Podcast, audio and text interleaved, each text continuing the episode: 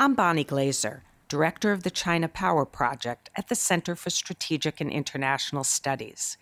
In this episode of the China Power podcast, we're discussing the 10th BRICS Summit, along with China's role in the organization and its relations with the other member states. BRICS is an acronym for five countries with fast growing emerging economies and growing regional influence Brazil, Russia, India, China, and South Africa.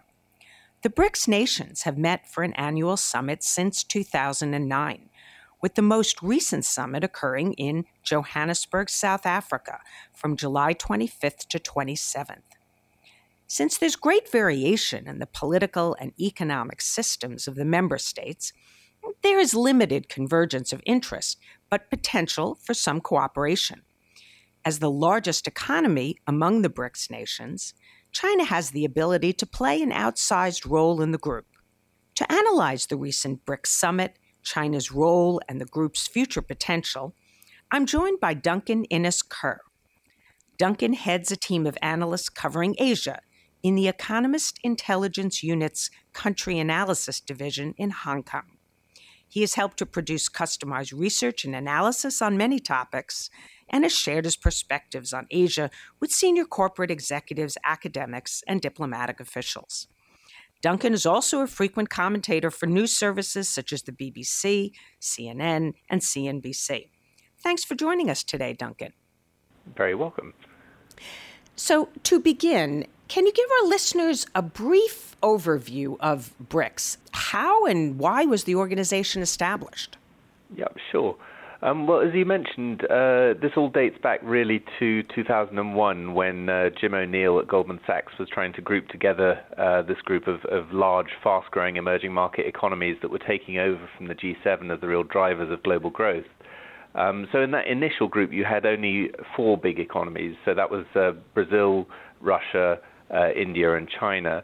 Um, and uh, that was obviously a very attractive sort of branding opportunity for those countries. So uh, they they got together in in 2006 uh, for the first time.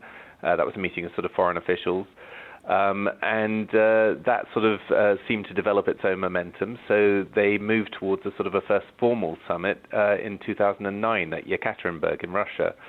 Um, now, that sort of grouping was already sort of fairly strong and dynamic. Um, but the BRICS itself, everyone had always referred to them as, as the plural, um, and South Africa was was very keen to join the group. Uh, and I think there was also a desire to sort of incorporate uh, a country from the, the, African region as well. Um, so that saw South Africa added to the group in 2010. Um, and, and, that, uh, and, South Africa attended its first summit in 2011 in Sanya in China. Um, so that's that's how the group, as we know it, sort of came to emerge. Um, I think right from the start, it has been about challenging the idea of, of a, uh, a unipolar world led by the U.S. Uh, you know, Jim O'Neill was trying to say that sort of uh, these emerging markets are kind of becoming uh, a new source of power in the world, uh, and uh, the governments were kind of keen to further that message. And I think all members of the group see themselves as powerful actors on the global stage. Uh, now there is a bit of variance with the different leadership that come through. So uh, since Lula's left uh, the presidency in Brazil, I think Brazil's become a little uh, more sort of reticent about taking on that sort of role. Um, but they are really sort of uh, powerful players on the global stage.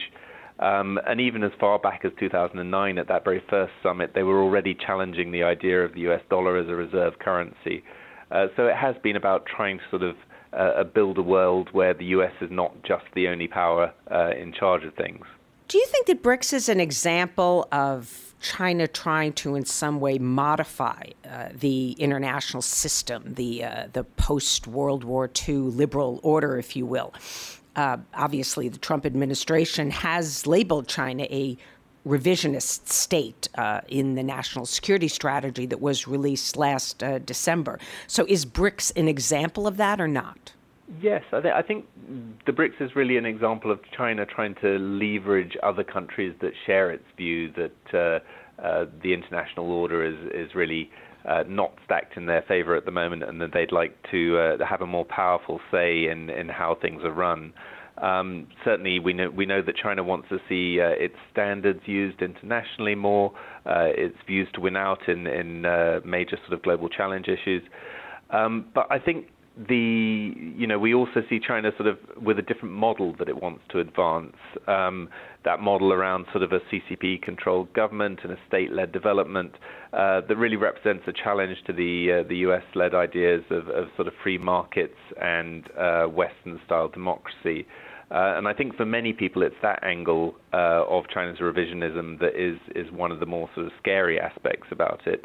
Um, but that particular angle is perhaps less apparent uh, within the BRICS, uh, where there's a lot of different governments who have their own agendas, and uh, uh that sort of competition tends to mute China's own own perspectives.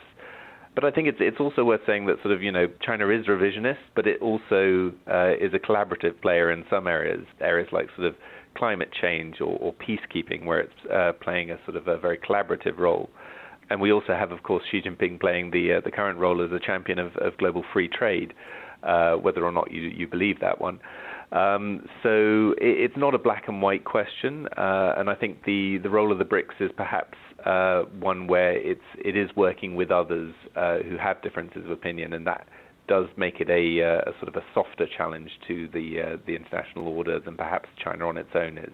The most recent uh, summit, which, as I uh, mentioned, uh, took place in uh, in Africa in late July. This was uh, themed collaboration for inclusive growth and shared prosperity in the fourth industrial revolution.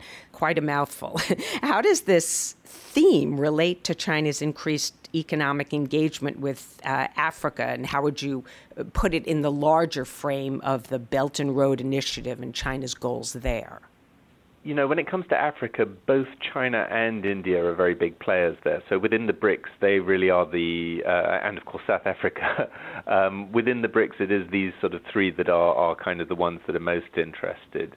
Um, and you have South Africa on the one hand seeking to attract investment, uh, and, and the other two partners uh, seeking to invest in the region. So uh, slightly different interests at heart, but that was a dynamic that was quite obvious uh, at the summit. There was a lot of uh, business being done around the edges.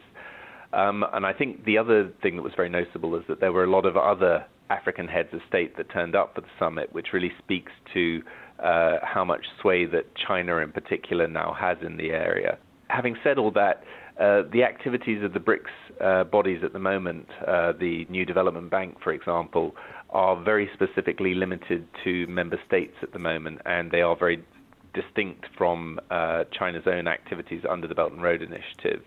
Uh, I know there are ambitions to broaden the remit of, of BRICS bodies, and certainly I think Africa will be a key area uh, for the grouping to demonstrate that it can have an impact on a wider scale.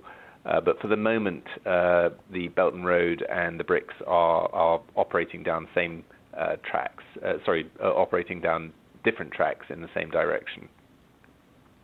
So, what were the main issues that were on the agenda for this summit? were there any notable points of dispute or contention between leaders? What was accomplished? I think they, they tend to stay away from contentious issues at the BRICS. It's a, uh, a group of governments that uh, uh, like to uh, avoid uh, uh, public clashes. Um, and there were certainly a number of different areas that were discussed that weren't really very prominent in, in the, the media coverage, for example. So there was discussion about setting up a vaccine research center, for example, around tourism cooperation, uh, technology cooperation and closer collaboration in areas such as energy and agricultural research. Uh, these were all, you know, very much sort of working groups doing the uh, uh the the hard work behind the scenes. Um, but I think the real key theme that dominated the meeting was around uh, the challenge to the global trading order that uh, Donald Trump's America First policy is currently posing, and that's of course been uh, emphasized, I think, by also the way in which uh, the US has been using its dominance of the global financial system to uh, bring other countries into the line on, on issues such as uh, North Korea or Iran, for example. Um, and those sorts of activities are exactly the sort of reason why uh, the BRICS countries have been trying to sort of set up uh, alternative structures uh, that don't allow the US to, to wield such control. Um, so I think the BRICS summit gave an opportunity for these governments to come together at a time when uh, you know the motives that brought them together were really uh, front and foremost. Um, one of the things that did come out very clearly was uh, the BRICS members' support for the uh, uh, the World Trade Organization uh, for the current global trading system. they, they admitted that there was a need for reform, but they, they were very supportive of the underlying structures behind that. Um, but in general, it was a, a largely uncontroversial and, and fairly low-key summit. Um, and I, I, don't think that there was much that one can point to in the way of uh, very concrete outcomes uh, from from the actual summit itself. If you look back over the years since the inception of the BRICS, uh, do you think that the progress that they have made in terms of setting up some alternative structures uh, has really achieved the aspirations that the members of the group have? Um, uh, what's what have they really done to influence global investment and, and, and trade in the way that they have worked together? I think it's a grouping that really still has yet to live up to its potential. Uh, and you can kind of see its potential there. But uh, if we're looking at its achievements, uh, there there are certain uh, currency swap arrangements that are in place. Uh, but I think really the only landmark sort of concrete achievement that you can point to uh, over the years is the establishment of the the new development bank, which was set up in 2014. Um, now that's certainly a, a, a very interesting body. Um, and it, it, has some very interesting projects that it's engaged in. Um, but it really is these days only one of a number of development banks out there. So again, it's very difficult to say that that is a uh, you know something that's going to shake up the global order.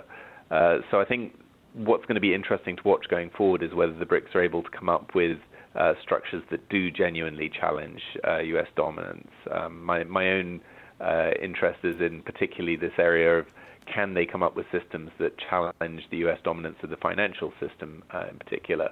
Um, but uh, at the moment, there's there's very little sign that they're making uh, the sort of headway that they'd need to if they were going to have an impact that would move the needle on that sort of side. What would that look like if they created financial structures that really challenge the United States? It's very hard to say. I mean, the sort of thing one might be looking at would be alternative payment systems that could rival SWIFT, for example, um, uh, or uh, uh you know the yuan uh, becoming a sort of uh, an international currency that could challenge the dollar. Uh, but I think these are really very long-term uh, aspirations, and the the problem for the BRICS is really that uh, uh, if they are going to happen, then they're almost certainly going to be systems that are dominated by China, and that's not something that the other member states will necessarily be ter- terribly comfortable with. So, speaking about uh, China's uh, dominance uh, in an interview that uh, you did recently with CNBC, you said that China has a difficult relationship with other member states since it's the elephant of the group. Um, could you elaborate a bit on this statement? Is is China the primary agenda setter? Does it does it dominate decision making uh, in, in the BRICS? Uh, are are other countries able to protect their interests and and push back, or uh, does China get its way on things? Yeah, when I uh, when I said that China was the uh, the elephant of the group, I mean it really is very obvious when you consider the size. I mean, certainly in population terms, India can rival China, no question there. But uh, in terms of its economy, China is twice the size of the other four partner members put together. Uh, so it really is, you know, the elephant in the room when it comes to economic might. Um, and I think for the other member uh, states within the BRICS, uh, there is this constant concern that uh, China is going to be uh, the country that's going to emerge dominant within them. Um, so it's not so much that uh, they they would be sort of escaping from U.S. dominance, but moving instead towards a, a Chinese dominance. Um, they don't really, as a result of all this, uh, have uh, a sort of an agenda-setting leader. Um, the the BRICS is set up quite carefully to uh, watch uh, that sort of power balancing mechanism. So, for example, when it comes to the member uh, sorry, when it comes to the organizations within the BRICS, uh, they disperse them very carefully. So the uh, the New Development Bank, for example, is headquartered in Shanghai. Uh, there's a Chamber of Commerce with BRICS Chamber of Commerce in Delhi. There's a BRICS Research Center in South Africa, and so on. Um, so there, there is a, a, careful dispersal of these these entities, and even within the entities, the, the management structures are very carefully uh, divided uh, on a basis of nationality.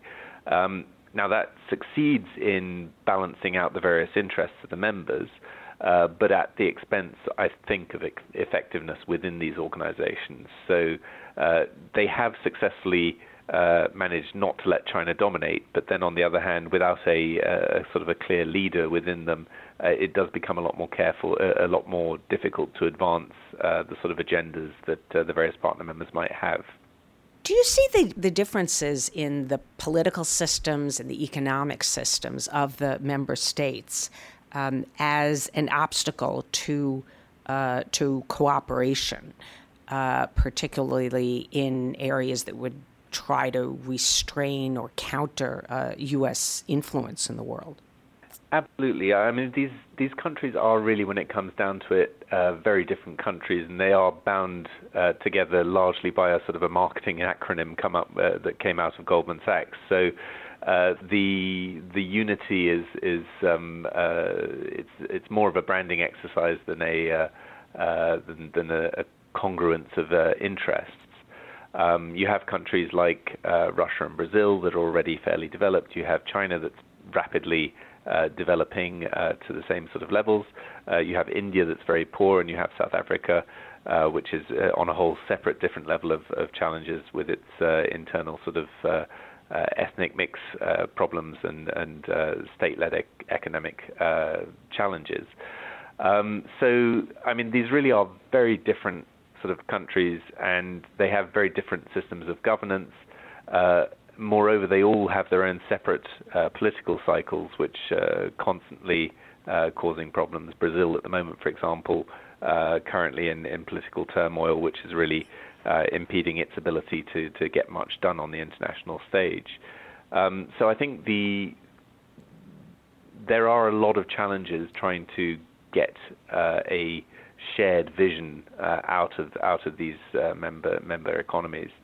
Um, but having said all that, uh, there is still this this interest in coming up with a new system. So I think it is possible to envision a, a circumstance internationally which might uh, result in the uh, in the five members coming together uh, and uh, leading change.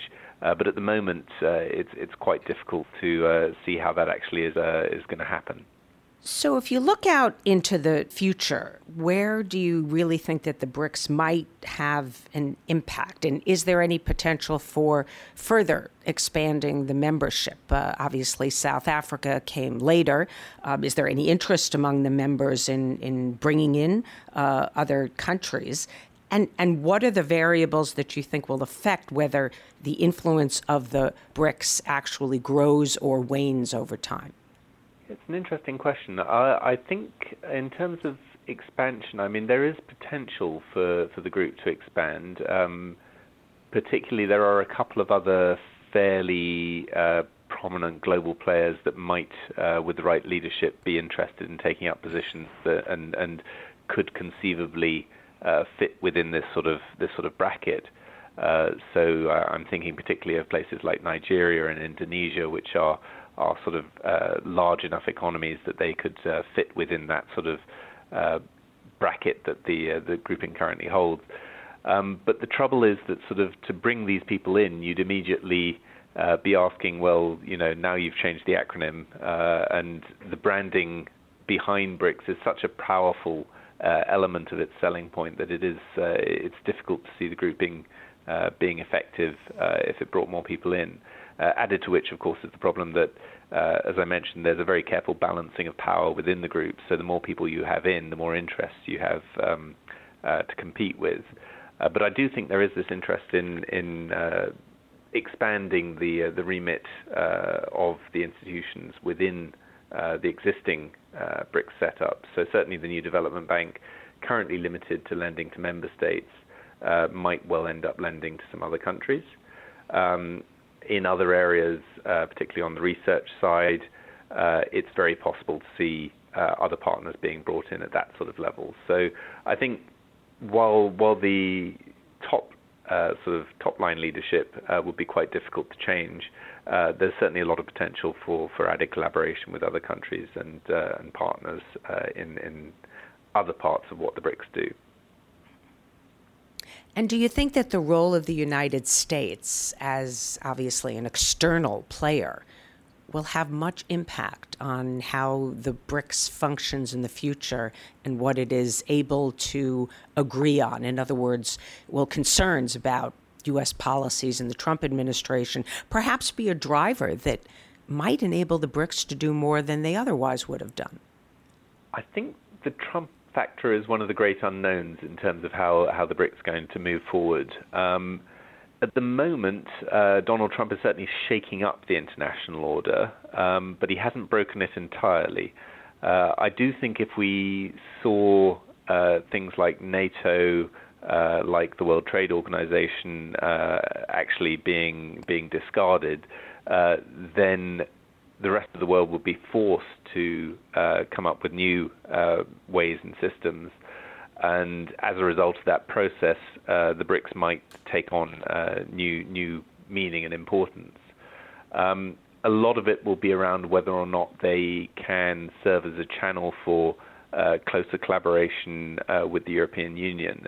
And I think what's interesting is even internally, you're seeing the BRICS uh, acting as a sort of a neutral ground for interaction between some of the member states that might, in other contexts, be more controversial. So uh, the uh, the NDB, for example, is lending in India in a way that China can't through the Belt and Road because uh, India, uh, because of its tense relationship with China uh, in strategic terms, is reluctant to engage with the Belt and Road.